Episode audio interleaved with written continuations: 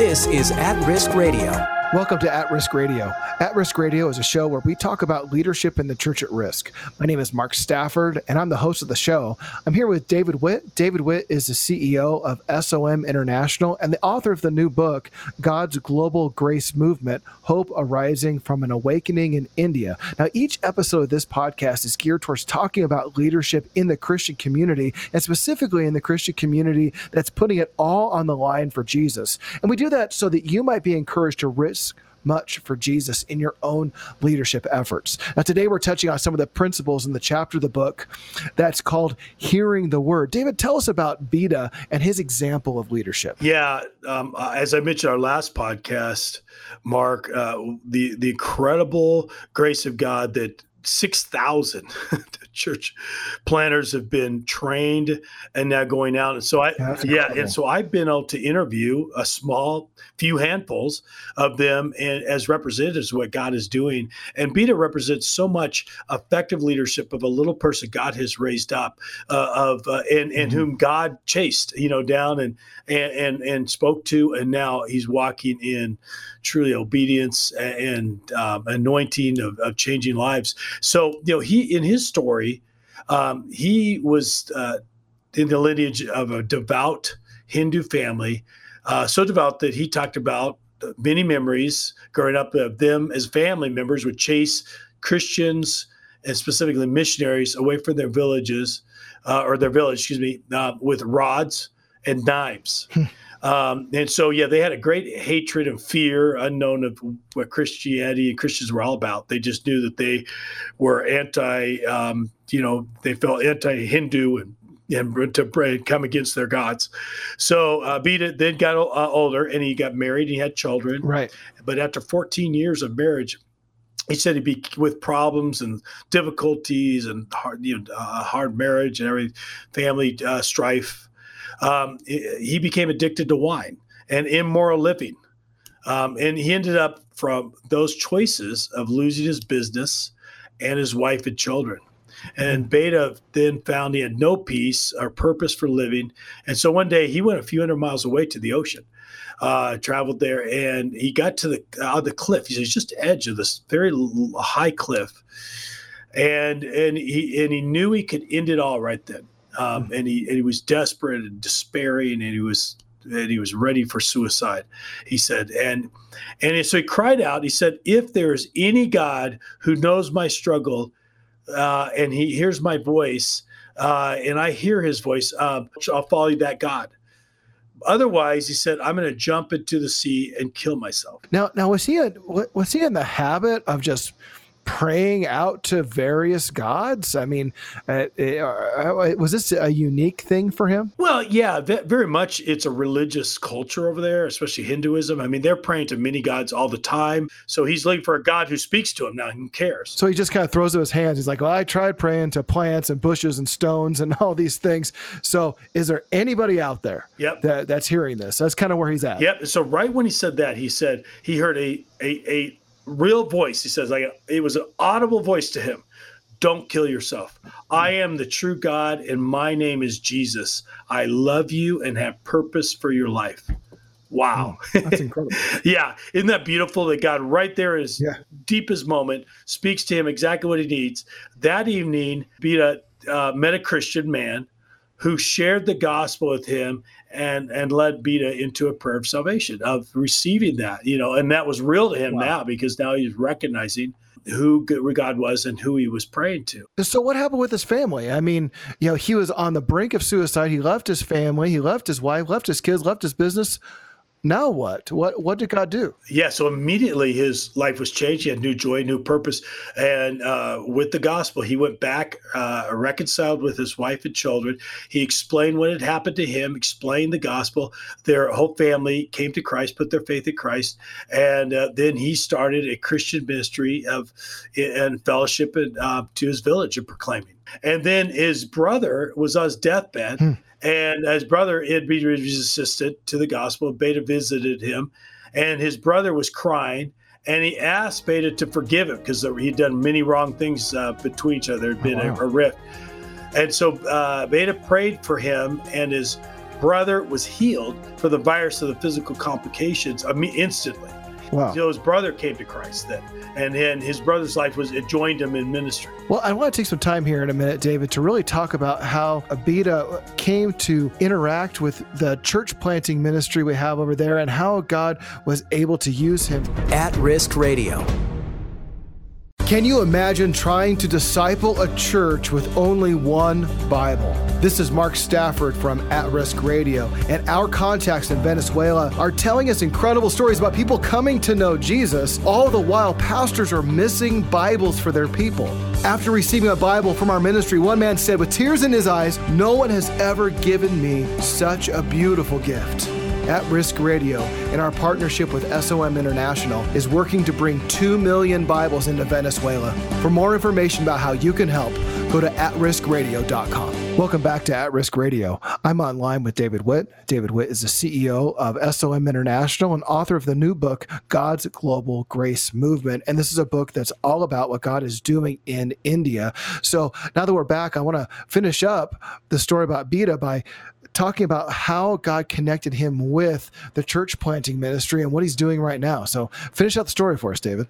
Yeah, so eventually uh, Bida graduated from the seventh discipleship planting uh, class, and he immediately, within 12 months, planted four um, home fellowships. Well, he was so zealous at doing the work faithfully that we gave him a bicycle as a tool for ministry. And he, of course, had the Bible tools of prayers that he just he was lifting up. And uh, with all that, he established more fellowships within just a few months. So I think uh, you know Bida is such an incredible example, Mark, of, of you know of leadership when um, it has the right, you know, the, the right training, uh, the right heart. It's what God wants to do in everyone to exemplify His leadership to a broken and hurting world. And just with simple tools, He was able to leverage that for great return. Once he heard for the word, uh, heard the Lord, he his heart immediately knew that's the God who's living. That's the God who I want to serve. Mm-hmm. So we love starting out with that story is that because the most important thing of discipleship with with Jesus is to he- really hear him, and then that turns into obedience. To really hear him is to, o- to obey him. Now, when you're training up new church planters, guys like Bida, uh, what kind of tools are you giving them so that they can communicate the gospel uh, verbally, so people can hear the gospel and hear these gospel stories? Yeah, so everything we do, we don't want to be them to be dependent upon us, uh, because uh, again. Um, you know we're servants of them. Uh, we're just assisting them. So uh, we don't want to like you know monthly port or whatever because then they're dependent upon us and whether we can even do that. And we live hand to mouth ourselves by faith. The school itself is a tool although there's a great you know sacrifice they have to make they have to travel many times long distance every day it's a it's there's no residency uh, they usually travel for three even up to four hours in a radius they go three uh, days a week and um, you know they're not working those days. Um, you know, some people would accuse things of like and, and some of the guilt of missions and humanitarian support at times making rice Christians that people do whatever it takes to get help and support, and encouragement, education. But the reality of it is, Mark, is these people are sacrificing a lot more than we're offering. I mean, all our offering helps for them. They have to pay for the school, and we get a place for them to rent and you know some food and everything else. But still, their sacrifice in the end costs more. And so they're doing this out of calling and out of passion, not out of payment. They're certainly not hired hands. Then you also give them this tool that you call the uh, discussion discipleship method. Uh, tell me a little bit about that tool that you're equipping these church planters with. Yeah, so that is the tool that and part of their church place, um, you know, education during the six months. You know, and that's based upon the orality. That you know, faith comes by hearing and hearing the word of God, and mm-hmm. so that's why this principle of hearing is so important. Uh, is that um, you know, God establishes it. The Lord, over 1,600 times in Scripture, talks about hearing um, and how important hearing is to be a disciple of God. Jesus in John uh, 10 talks about the good shepherd and the sheep, and the sheep hear his voice and recognize his voice because he loves the sheep. He lays his life down for them. And so, one of the first marks of discipleship is hearing from God.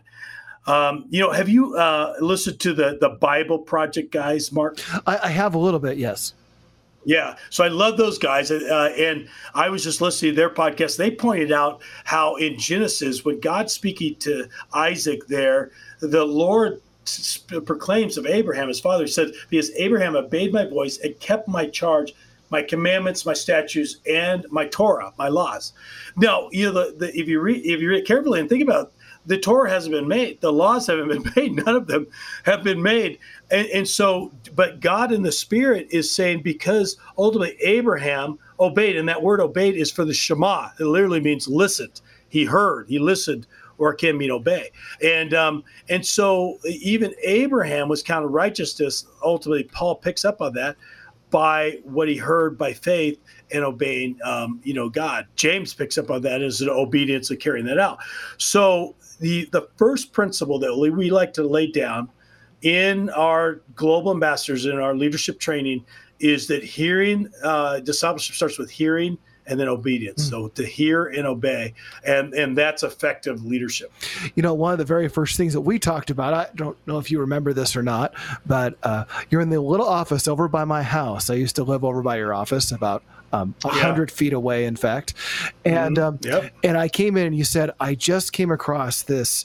It's called Simply the Story. Was the name of the the method. And he said it's mm-hmm. just totally revolutionized the way that I'm sharing the gospel with people. And you were you were super excited about that.